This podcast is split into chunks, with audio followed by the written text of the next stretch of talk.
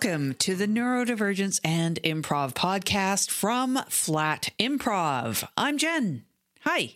Uh, these podcasts, they aren't for telling anyone what to do, they are explanations to help encourage people to be more inclusive in classes, on teams. These are not excuses for anything, and they're also not diagnosis. So don't use these episodes to diagnose yourself or anyone else for that matter. There are many different types of thinkers in all of the different neurotypes. And every thinker will have several different ways of thinking, or there's different modes of thinking. For example, there's visual thinking, there's auditory logical ways of thinking, there's top down thinking, there's bottom up thinking. And there's going to be overlaps. And of course, they're also going to be affected by comorbidities, other diagnoses. And there's different descriptions around on the internet about what they're actually like and what they actually cover or mean or how they affect you. Now, the different ways we all think is really important to consider for improv performance and improv learning because different ways of thinking and learning, they really complement and balance each other when it comes especially to playing on a team, shows, even forms that you choose. Now, it's a really detailed thing to think about when you want to really examine what each person brings to a team in terms of their strengths. I mean, how do they process information? But at any rate, for yourself, for you, you can focus on getting a really good idea about what you yourself do good. What do you do well? And how do you get good at the rest of the things, the things that might not come as naturally, the things that might feel a lot harder because it just doesn't sort of go along with the way that you personally think and process information, process data. But thinking about these things and kind of figuring it out, that will help you play to your natural strengths the most often in improv. And that that's a good goal to have. This episode is going to cover one of those thinking types bottom up thinking and how it affects a very specific thing in improv. I can't believe I'm saying this narrative plot lines that are introduced to a set when you weren't expecting one, when you weren't really ready for it. Now, autism and as its own neurotype, has several different ways of thinking or processing. So, bottom up thinking or bottom up processing is a very common thing amongst autistics, all autistics possibly. And the relationship with plot lines or plots might also be affected, for me at least, by ADHD and auditory processing. Those sort of things are probably mixed in. It's all mixed in. I don't necessarily know where one begins and the other stops and all that kind of thing. And there's probably other stuff in there too. Basically, I'm trying to be this niche, everyone. I hear it myself. Anyways, and on that note, I will dedicate future episodes to how this type of thinking, bottom up thinking, affects other parts of improv, like second beats, for example. And I'll talk about how other types of thinking, like visual thinking, how that affects other parts of improv. And that's why I have a huge long list of episode ideas already because we're getting this niche and granular all at the same time. What is bottom up thinking? So let's start with top down thinking. This is more common. This is non autistics for the most part, allistics. Top down thinking takes prior experiences into account to sort of form a concept, a hypothesis, a general idea about something. So you're taking all of your prior experience, all your lived experience prior to encountering this new thing, and you're using that to sort of tell yourself what you think is going on, right? And then then at that point, somebody who does top down thinking is going to clarify that hypothesis and, and figure out through the learning of details after that point what is actually the case. So it's just concept first and then the details. Somebody who is a top down thinker will take that new information and they'll map it to sort of a generalized idea they already know. They're deducing things. They're they're busy deducing. Now, bottom up does that thing in the other direction, right? We're not used to making generalizations or hypotheses or assumptions. We're opening 50,000 tabs, reading hundreds of articles, and then, and only then, are we going to arrive at our conclusion, right? This is me watching and analyzing a whole bunch of sets and then like oh what's going on huh? Like i got this data set. I got this data set. I, am going to tangent for a second here. I had uh, a problem in improv that I, I couldn't solve. I thought about it for weeks. I was like why is this happening to me? Like why is this happening to me? I, I don't get it. And I, I, I didn't even have an I, I, bothered. I was like, I have no idea what's going on. So I sat down on my couch and I stared at a wall for four hours straight. I'd kind of thought about all the details, but I was like, ah, I just, I'm missing something. I'm missing some detail, right? So I sat down for four hours. I stared at a wall and I basically kind of spreadsheet out in my head. I walked back and thought about, you know, sets and scenes and where this had happened for the past couple months and I thought of every single detail and tried to make connections like what was true in each one of these cases. Where were all the overlaps? What connected? Just through all the details and everything until I finally arrived at a hypothesis. But I refused to make kind of a hypothesis before I did that. So that is bottom up processing in relationship, I guess, kind of to improv. So, yeah, generalizations, assumptions, they will absolutely aggravate me. In real life, if someone's like, oh, yeah, I think this, I will actually say point blank, I always have, always have. Why are we even talking about this? We we don't know the details. We're just assuming. Uh, we shouldn't assume. We should go get the details first and then talk about it. Like I won't even want to talk about something until I've had time to information gather and process it. And it's really truly bottom up thinking is a inductive approach. We're not deducing things, right? We get all the details before we form our concept or an opinion or make a decision. So it can be slower. For some things in life and improv, you have to approach things a different way in order for them to even work. Bottom up thinking is not going to work for some things in improv.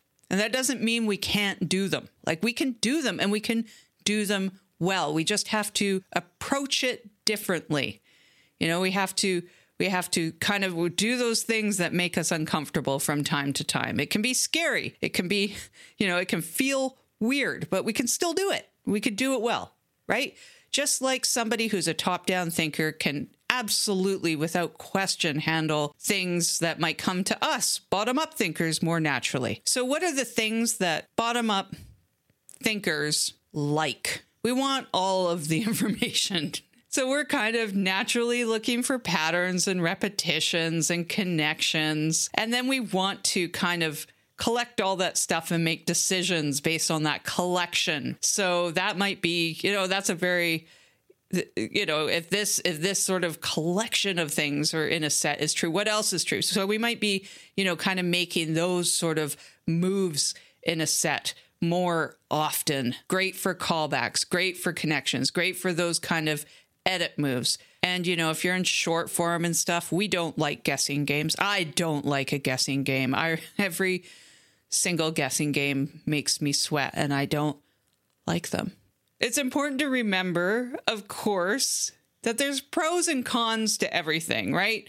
For both types of thinking. There's things that come easier, there's things that don't, pros and cons.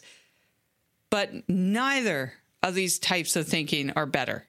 Uh, you know, one's not better than the other in improv and life. They're just different. For example, top down thinking, very efficient, right? You're getting those gut feelings or whatever. I, I, I have a hard time even comprehending top down thinking, to be honest, but it's very, it's efficient, right? But bottom up thinking, you know, we might be less efficient, but we can be quite innovative, right? Uh, we kind of have things that we just naturally look for that that work well in a set for particular ways. I'm, I mean, this is even true for what types of improv, what sort of, um, if we go for the long form narrative versus the game, right? We're all different thinkers. Doesn't have to do with just this type of thinking, but different neurotypes, different ways of thinking will be naturally sort of drawn to different styles and ways of doing improv. And again, none of that's right or wrong. It's just different. Different ways of thinking is going to really affect how you're watching a scene. What kind of things are you looking for? What do you find funny?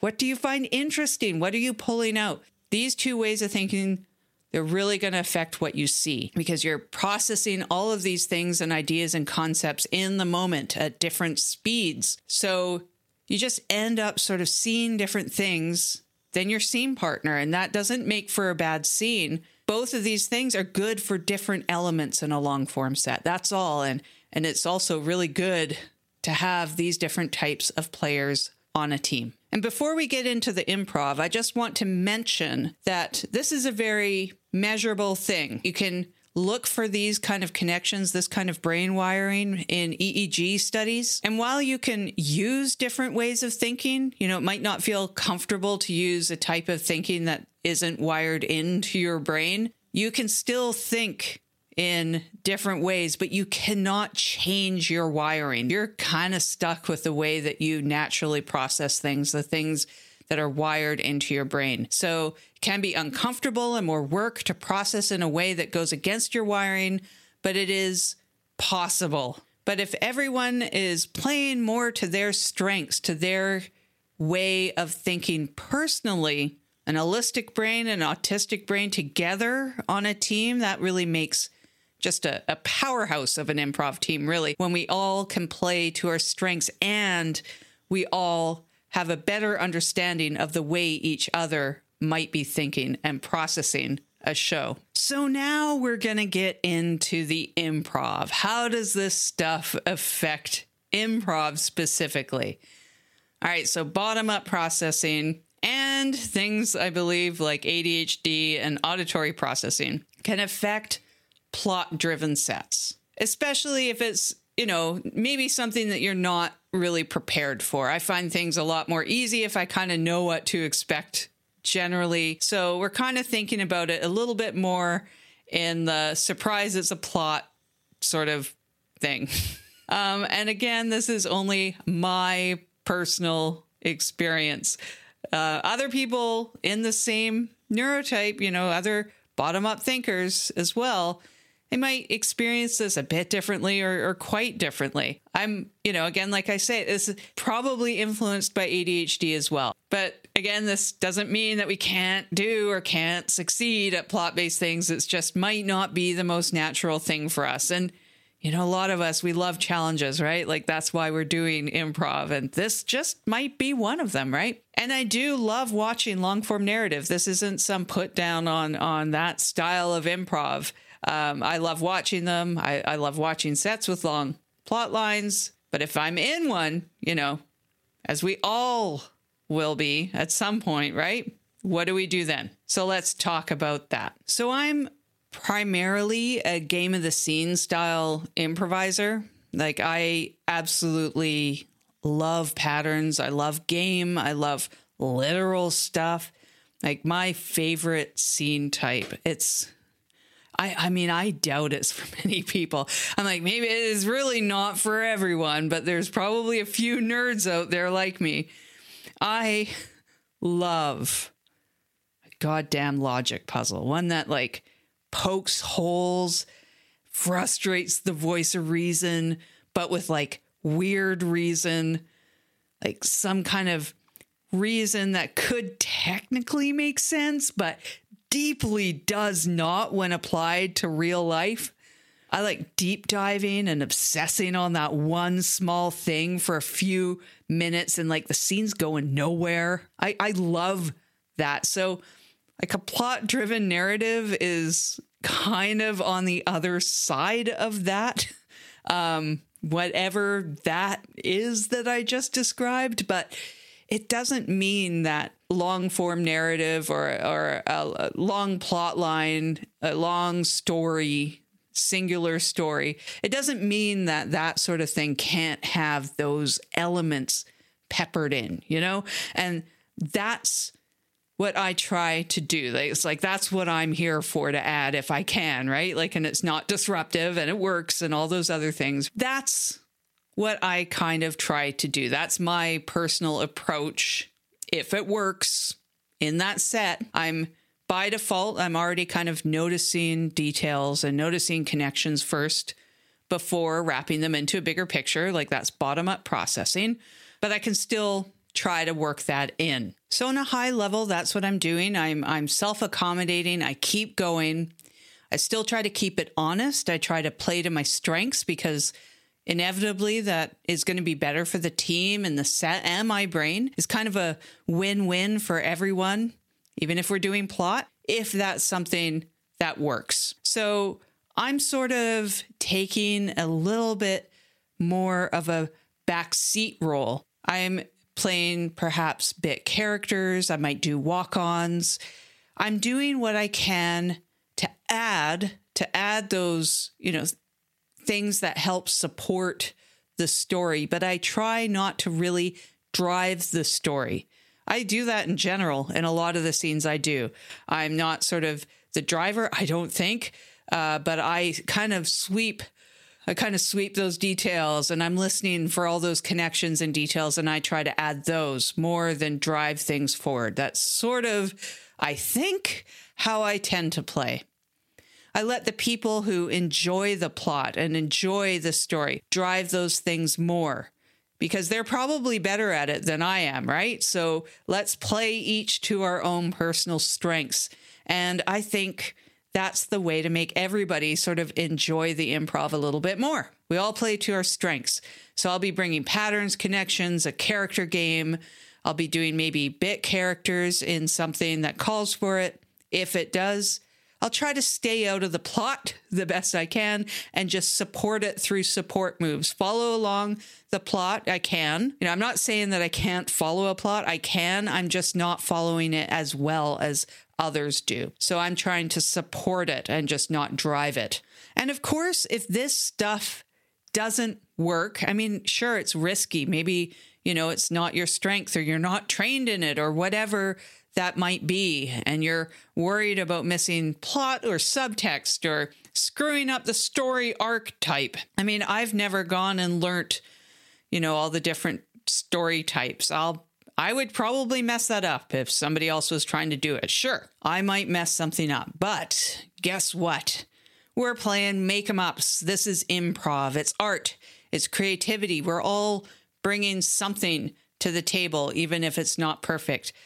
I don't think we should ever be looking for perfection. We might find it accidentally, and that's fun, but I don't think we should try to be perfect. And I'm saying that as a recovering perfectionist. So, improv's great for that. So, let's just give ourselves a bit of room to not be perfect and relax on beating ourselves up for things that we might not be the best at. We're all different, we're all thinking differently, and uh, just just support the best you can and try not to beat yourself up about it. Like, I'm going to get distracted. I'm going to notice things that I want to use that maybe I don't need. I'm going to get distracted by the cool way that somebody does a character or vocalization in a movie, and I'm going to miss the plot. And this might happen in improv too, because I try not to do that, but it is what inevitably comes to me naturally. I kind of have to force myself not to do it. So, you know, these things will happen and we just need to roll with it. Use the tools that will help you as well. If I'm watching a movie and I get distracted by something, IMDb synopsis, it feels like it's cheating, but it's not. It's just helping you. If you're in Zoom improv, turn on captions. I've heard captions in watching movies can help. Captions in Zoom might be able to help you as well with some of this stuff. So if you're doing online improv, try using them and see if it makes a difference. Because why not? They're there. Use them. Even use the chat if you need to. And just remember that you can still do top down. You can still do these things that don't come naturally. And try them, right? It's going to take more spoons, it's going to be more effort. You're going to be more tired. It's going to use your brain more. You might, I get headaches sometimes if something is just really not the way that I think. But that's okay. That's growth, right? That's becoming comfortable of just pitching in in ways that you might not otherwise of trying new things, which are all good. And that helps inform you in the things that you are not comfortable at because that sort of contrasts them with the things that you are good at. And that knowledge is really important because then you can focus on getting really good at those things because you know what you're not as comfortable doing. And I think by now we're all like, oh, is this some big excuse, you know, or there's this, you know, encouraging people not to do things. Again, I mean, I said it enough. You know, I'm not really saying that, but this is an explanation, not an excuse. I don't even think I need an excuse. This whole podcast is about understanding the way that some of your teammates might be playing, the way that we're thinking, and why we're making the choices that we do. So then your teammates can go, Hey, I might not need to drive this part. They're going to take on this role, and I kind of take on this role. And together, we're making a much better show as a result. So that's why I'm here, just trying to figure out how I process and noticing the way that I play and the way that I skew naturally in the sets that I do. I'm attempting to recognize how my neurotype works, how my thinking works, how I naturally process, and how this applies to improv. Because through learning what I do and what I don't, you're going to be better. You're going to optimize the way that you play. Make decisions based on this knowledge, strategize, empower yourself through this understanding, and communicate. If you figure something out that's really important for yourself, tell your teammates, say, "Hey, this is this is how I'm working." You know, do those other things, of course, but you know, focus most on the things that you do particularly well. It's not about what you're missing, it's about what you bring to that table, how your mind works, how it is stronger. And I might be wrong about all of this stuff. I might be wrong about my position on the make em ups, all of it. But also, I'm okay with that because at the end of the day, it's make em ups and we move on to the next set, or in my case, the next episode. And yeah, if it if you're trying Zoom improv, try, just try to turn on captions. If that's one thing that you take away, you have this issue, take away that. Try it. Before I leave, remember a team is a collection of strengths. And my weakness, oh, and I've got them, is something that you might do, and vice versa, because we all need each other for balance. And, you know, isn't that kind of true in real life too? Eh, maybe. You've made it to the end, almost, of another one of these podcast things from Flat Improv. So I don't know. I guess I'll do some plugs. I have online classes at the world's greatest improv school, which is where I hang out. The school has online jams, online teams, and a lot more, and in person stuff too. So go check out the school at wgimprovschool.com. I also have a website called flatimprov.com, and I'm starting to write some of these episodes out as blog posts. Can you believe that like blogging's kind of coming back after all these years. I also list other online improv related content on the website, have a newsletter that takes that content, sends it out twice a month. So it's not just my stuff, it's a whole bunch of online improv from around the internet. And uh, you can even contribute your own stuff. If you're doing things, you can send it to the site and have it in the newsletter. So check that out at flatimprov.com. That's also the easiest place to verbally say where you can subscribe to this podcast, which I guess it's on all the podcast places, but it comes out on Substack. Go to flatimprov.com Substack. And that page also has a way for you to contribute to this podcast. I'd love to hear what you think. Or if you want to send in like a voice note that I play or something written that I read about this topic or any past topics or something you'd like me to talk about in the future, send those in. Send me a message. I'd love to hear from you. And of course, if you want to join me on here, you can do that too. And that's all I have. So thanks for listening, and I'll be back. Bye. Oh, with more really niche things. Yeah. Yeah.